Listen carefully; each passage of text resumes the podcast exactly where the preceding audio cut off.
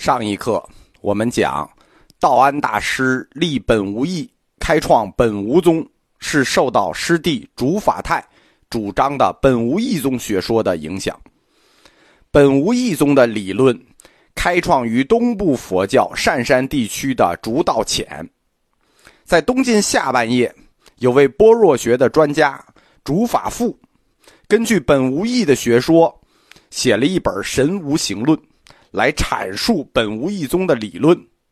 而道安的师弟在京城弘法的竺法泰就受到了这本《神无形论》的影响，非常信服这个学说，积极的推广和弘扬本无义宗的理论。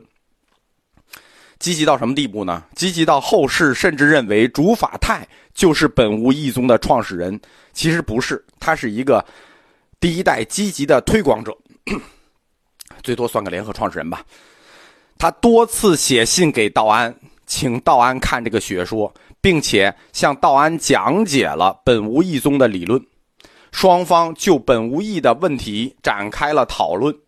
我们为什么知道这个过程就是道安公是以本无义宗的理论创建的本无宗呢？是因为很多讨论的书信后来保留在了《出三藏记集》里，就是在右录里。这些讨论最终触发了道安，开创了六家七宗中的主流本无宗。道安和弟子慧远他们在襄阳的十四年期间，精力就转向了南方佛学界的热点，就是各种般若学与玄学交织的那些理论。这些理论主要的特点，我们讲叫玄佛嘛，就是通过玄学的转换，有与无的关系来解释佛教色与空这两个概念，以玄学的思维来理解《般若经》中所阐发的真谛与俗谛之间的关系。从襄阳时代开始，道安公每年会讲两次《般若经》，他讲的是大本《般若经》，就是放光般若。这个习惯一直延续到他到长安时期。这个放光般若就是朱士行、西行取回来的那两万五千颂般若的序章。出于道安的学术习惯，就是格义佛学的习惯，他对放光般若做了逐句注释。同时，根据他版本编写佛经目录的经验，他收集了各种版本的放光般若经，他每一本都做了很多注释，这样他就有不同版本的般若经。他就对这些不同版本的般若经的异同做了对比研究。他的这种研究方法就很像现代文科学了，就是结合版本学和考据学。第一个版本学，不同的版本拿来；第二考据学，逐句逐句的翻译，比照对错，那不叫比照对错啊，比照异同。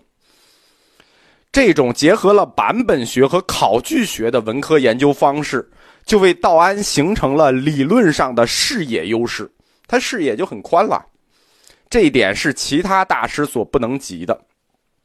其他大师都比较专，他就比较广了。他把这些版本的般若经都合在一起，编了一本书，叫做《合放光经赞略解》啊，就是那个时代对般若学的研究这么一个大成。站在前人的基础上，全面的加以总结，然后再加上竺法泰对他这个本无义宗的安利啊启发，他就安利了被后世佛学称为本无义的理论。我们前面课讲过，因为这个理论太难，我们放在这个最后讲，不想听的就直接把这个理论跳过去，这个就太太理论了。本无义这个词实际是有相当宽泛的概念的。本无对应的是什么？对应的是般若学所说的那个皆空，一切皆空就是一切本无。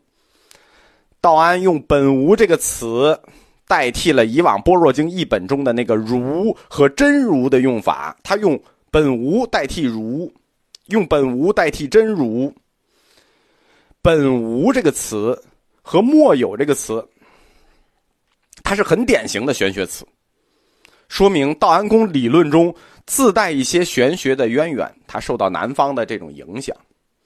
我们对本无这个理论知道的并不很完整，这是早期学派的惯例，我们只能略讲一下。就是呃不想听的就跨过去啊，就太复杂了。道安首先假定，在本无与莫有之间，在无与有之间存在一个瞬间关系，一个瞬间式的联系，就是本无，无和有，它不是没关系啊，它是有关系，但这个关系是个瞬间的，刹那，刹那灭那个刹那。他说，无在原化之先，空为众行之始。那无在原化之先，什么什么在什么之先，空在什么什么之始，这实际上已经时间上给划开了，懂吗？一个在先，一个在后。意思是说，在世界万物的众行出现之前，我们看的这个世界之前，已经有无与空了，对吧？因为无在原化之先，前面，空在众行，所有的东西之前之始，已经在前面了。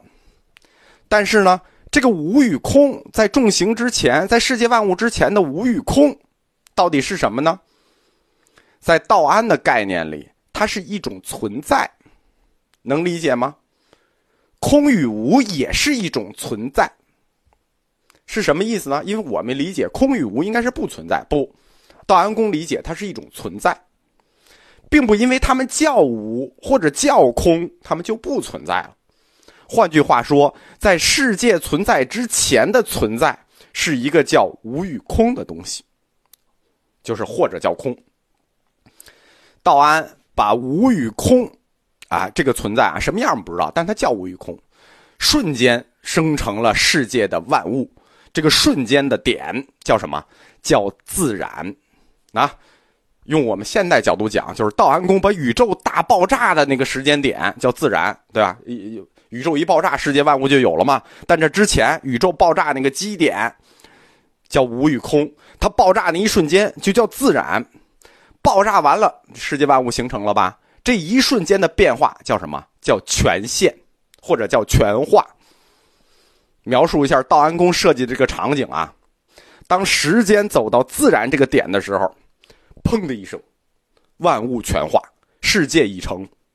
这就是道安公的创世说，就是他想象的一个创世说，无与空，砰，宇宙爆炸了。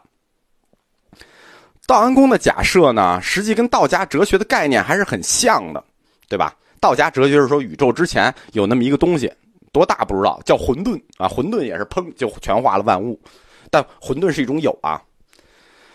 道安他虽然概念上跟道教哲学很像，但他不是抄袭道家的，因为道安公对玄学其实兴趣不大，他北方人，他对玄学兴趣不大。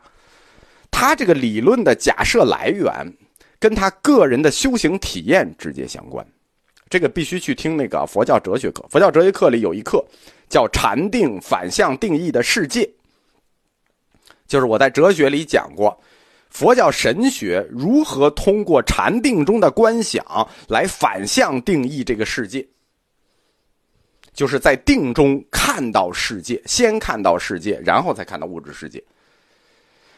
道安禅术学大家，精于禅定，那个时代最大的禅定专家，他在禅定中观想，已经看到了这个世界的万有啊，就他在禅定里把这个世界全看到了。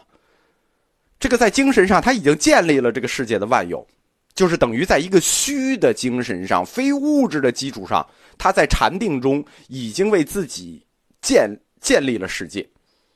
那他的这种建立，在禅定中看到的世界，他认为就是在本无上建立的，这个本无是一种虚的精神，所以他认为那睁开眼睛之后看见这个现存的真实世界是什么呢？啊，不过是禅定世界中看到的世界的变现，就是实际上我禅定中看到才是真世界，我睁眼看的这不是真世界，是变现了，也不叫不是真世界，是真世界，是我禅定里的世界的全化变现。